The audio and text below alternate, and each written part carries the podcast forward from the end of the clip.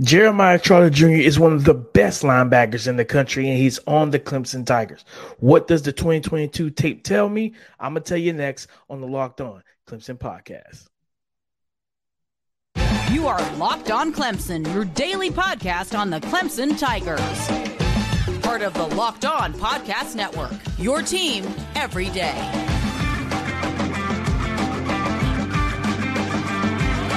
What's up, Clemson family? Welcome back to the Locked On Clemson podcast, your daily podcast covering your Clemson Tigers, part of the Locked On Podcast Network, your team every day. I'm your boy, Damian Parson, always on the ones and twos. You can find and follow me on Twitter at DP underscore NFL. I'm a national scout over with the Draft Network, as well as part of the co host team of the Locked On NFL Draft Podcast. And guys, as always, I thank y'all for making Locked On Clemson your first listen today and every day whenever I drop these episodes.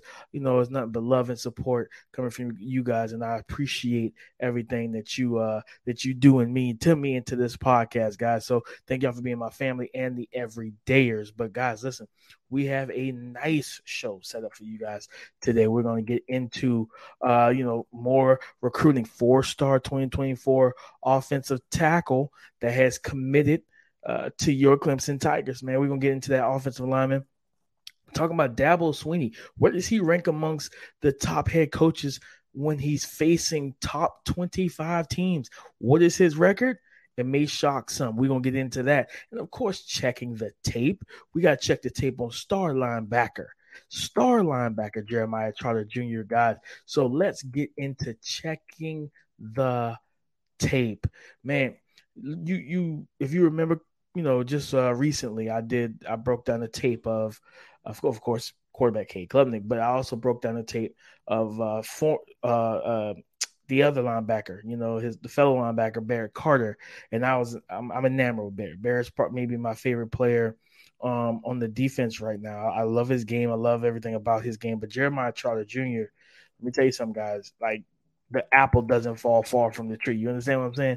Like the apple does not fall far from the tree because this is a very very talented uh, linebacker. And what was really impressive to me is the fact that he is so instinctive and it's like again, you remember his dad, instinctive, uh, physical, nose for the football, athletic, all those things. That that's that's Jeremiah Trotter Jr. That's like father, like son.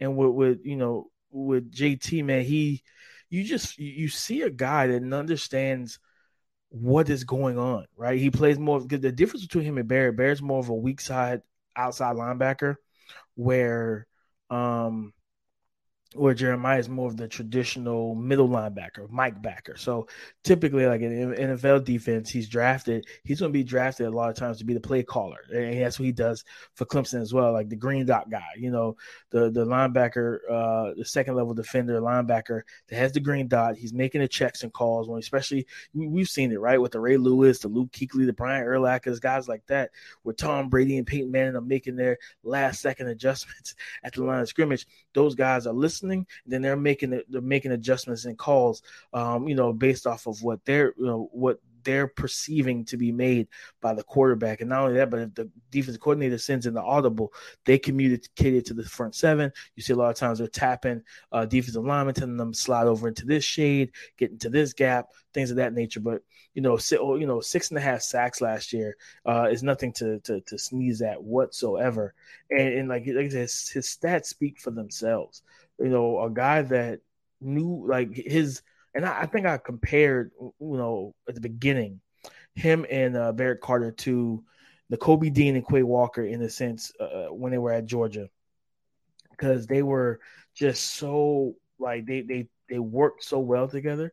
Where you know the Kobe Dean was the more instinctive, the more headsy, the just the you could say kind of coach on the field, right? And Quay Walker was the more athletic of the two. And it's the same situation here. While you know, while uh, Jeremiah Trotter is, athletic, I think I I believe that Bear Carter's a better athlete. You know, more explosive, more dynamic. But Bear, you know, but uh, but Jeremiah Trotter is, is, is a good athlete as well. And if you if you're into the PFF thing, I can tell you now, guys.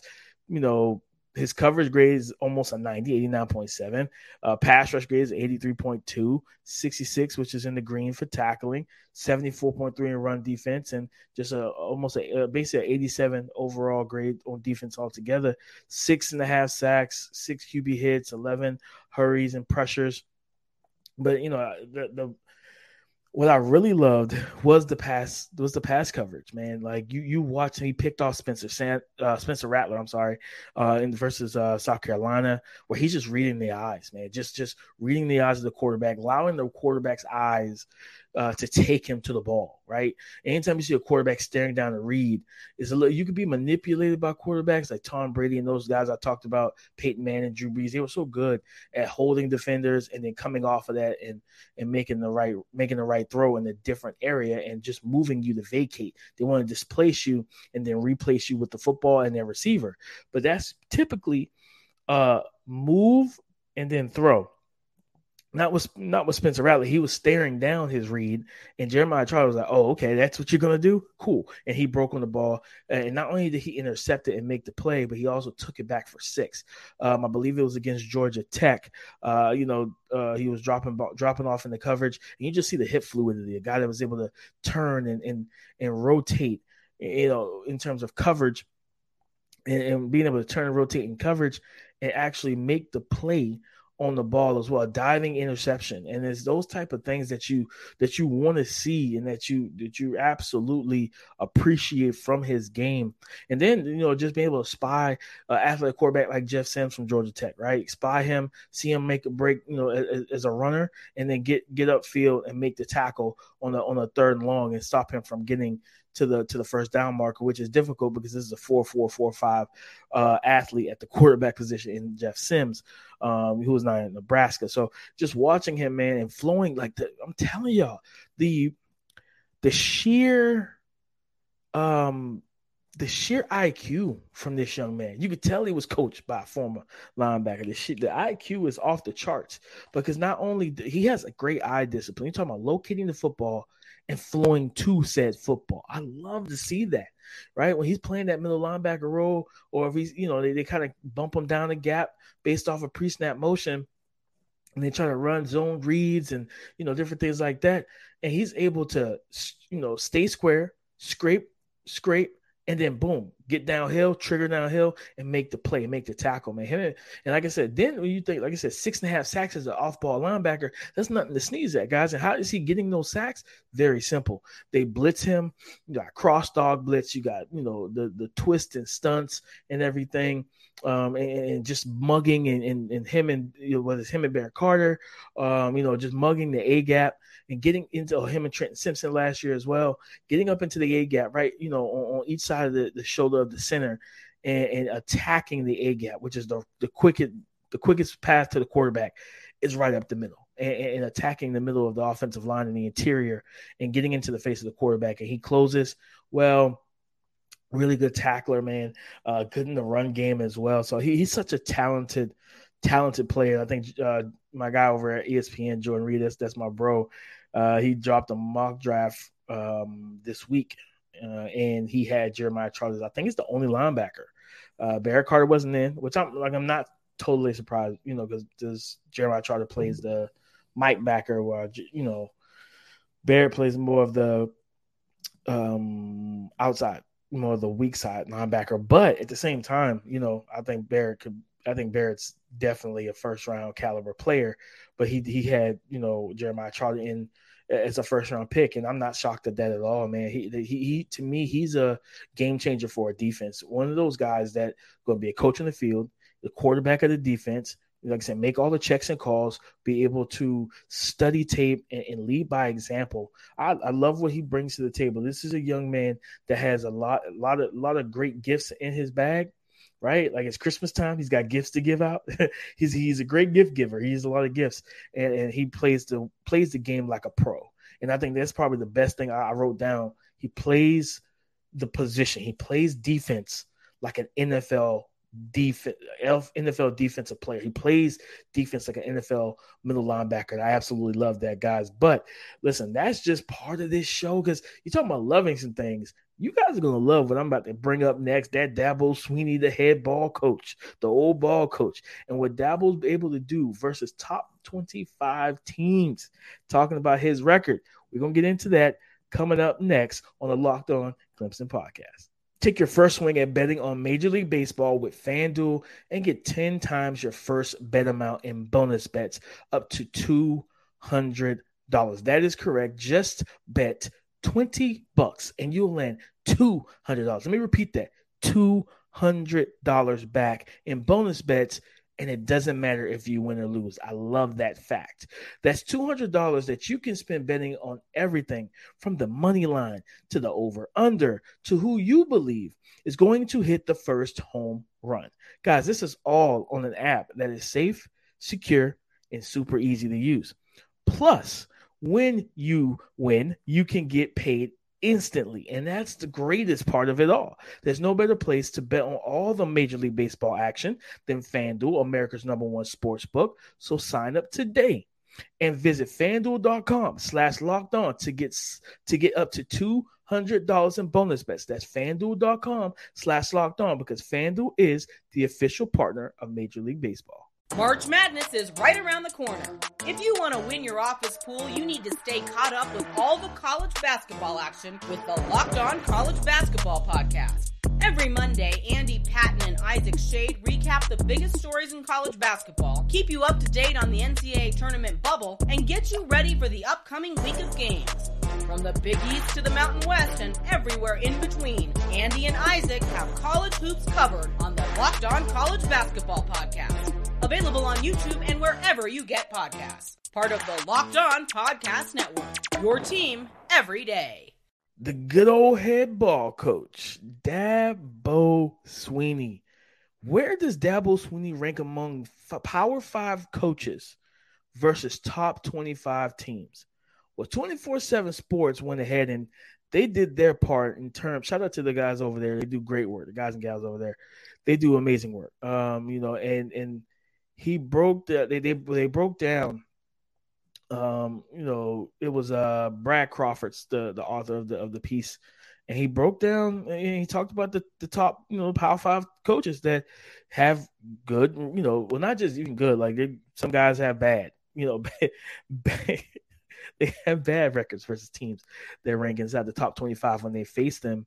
And um what was so amazing, just kind of walk, going through this list, there were some names, them guys that I did not expect to see that type of uh, low percentage. Well, guess who came in at number five nationally and best in the ACC? You guessed it, your Clemson Tiger head coach, Dad Bo Swinney.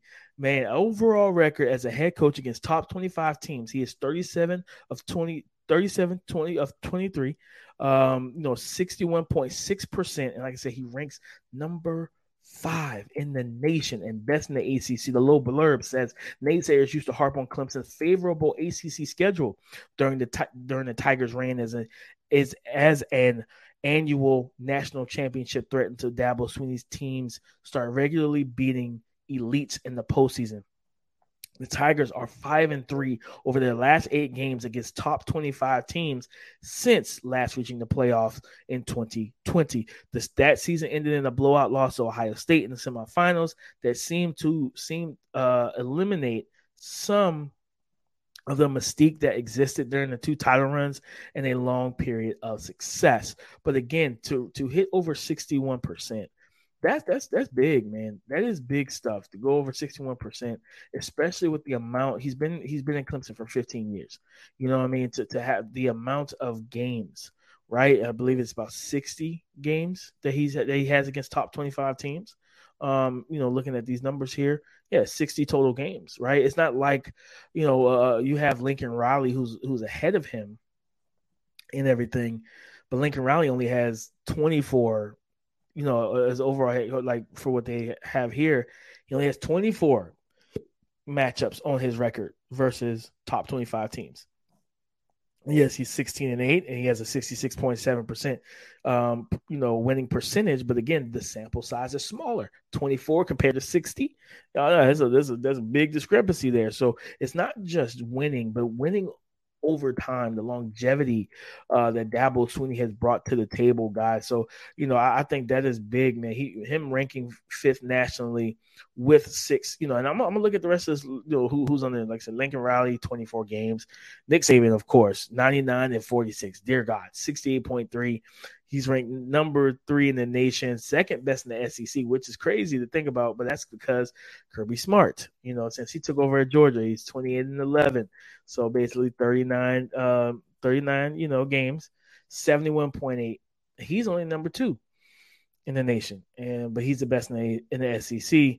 And then Ryan Day, 16 and 6, 72.8 percent uh, winning percentage against top 25 teams. And he's never he ranked number the number one uh, you know coaching percentage in the nation, but he 16 and 6, so he's only got 22 uh, uh, 22 games on his resume, right? So you know the small sample size, you know, and I know he gets he gets a lot of flack for losing to to Michigan, like what two three years in a row now.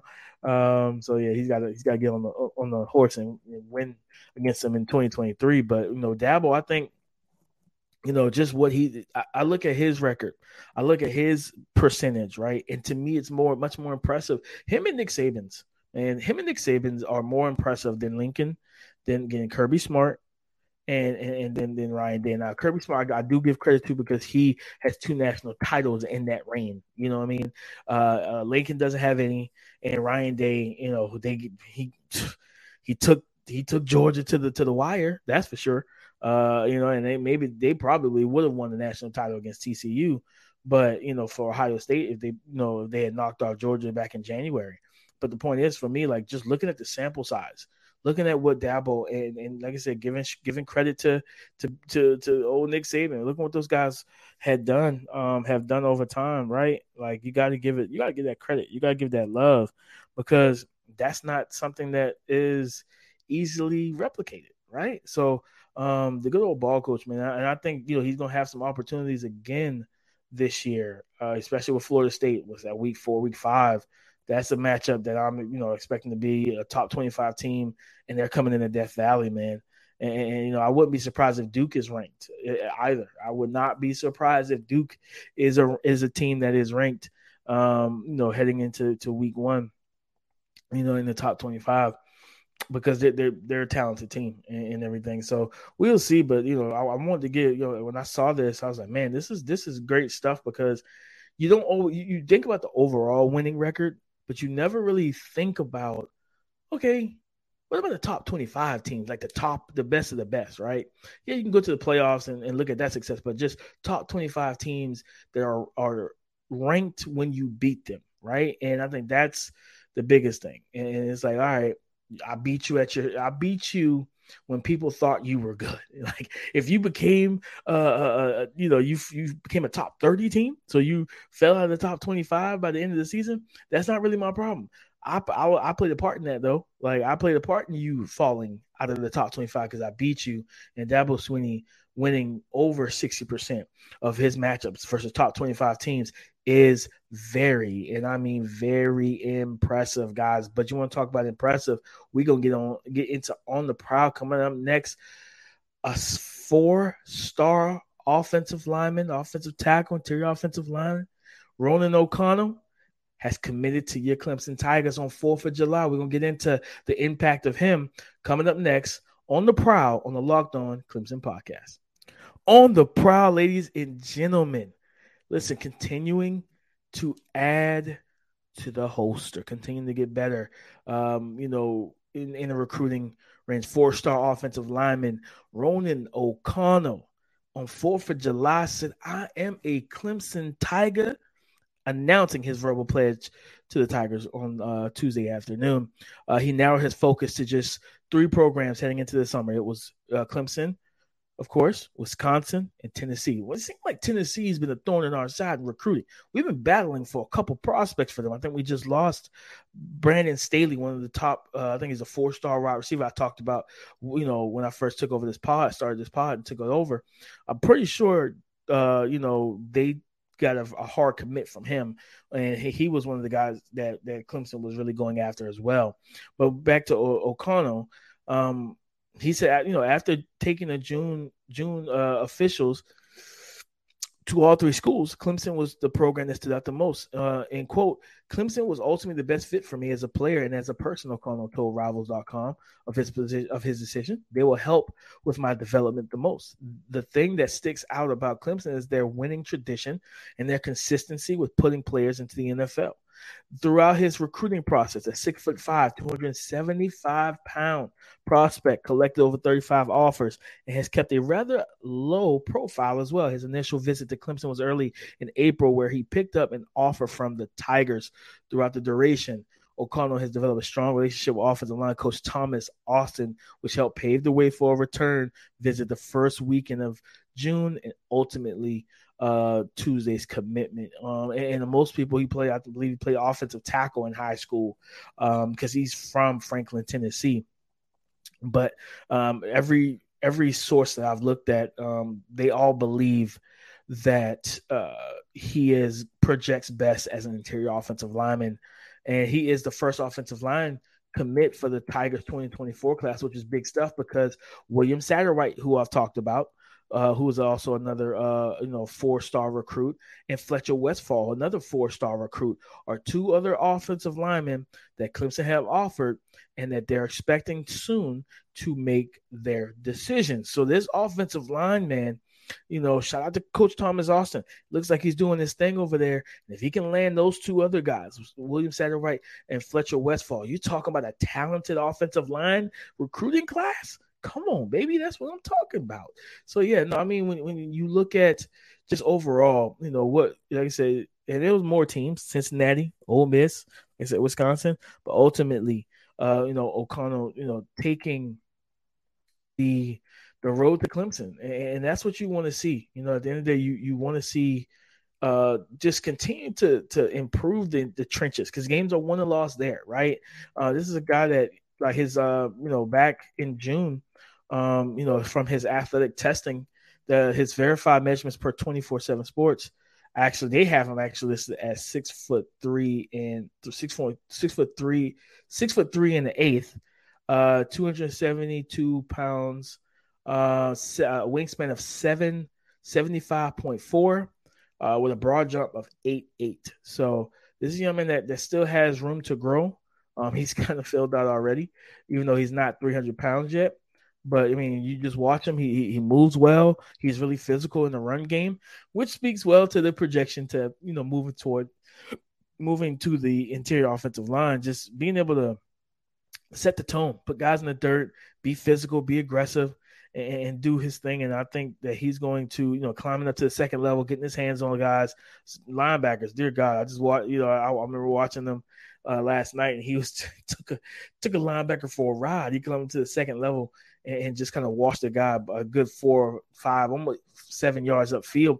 He nearly blocked him out of the uh, out of the out of the camera angle. And it was so crazy, just kind of like the the movie uh, Blindside, where he just kept blocking the guy, you know, out of the, out of the frame. And it's like that type of situation with this guy. So I think one thing I've noticed with the offensive line um, offers is that they're they're looking for physicality. They're looking for physical, aggressive, tough young men to come in um, and, and, make some things happen on, on, the offensive line. And you got to love that. You got to love it, right? You need that. You need that physicality on the O line. So, you know, shout out to Ronan O'Connell. Can't can't wait to see him in, in that in that Clemson Tiger Orange, uh, you know, next fall where you'll be he'll be a freshman. You know, new to the campus and everything, and new to a uh, to to a college weight room. And like I say, he's about 272, 275.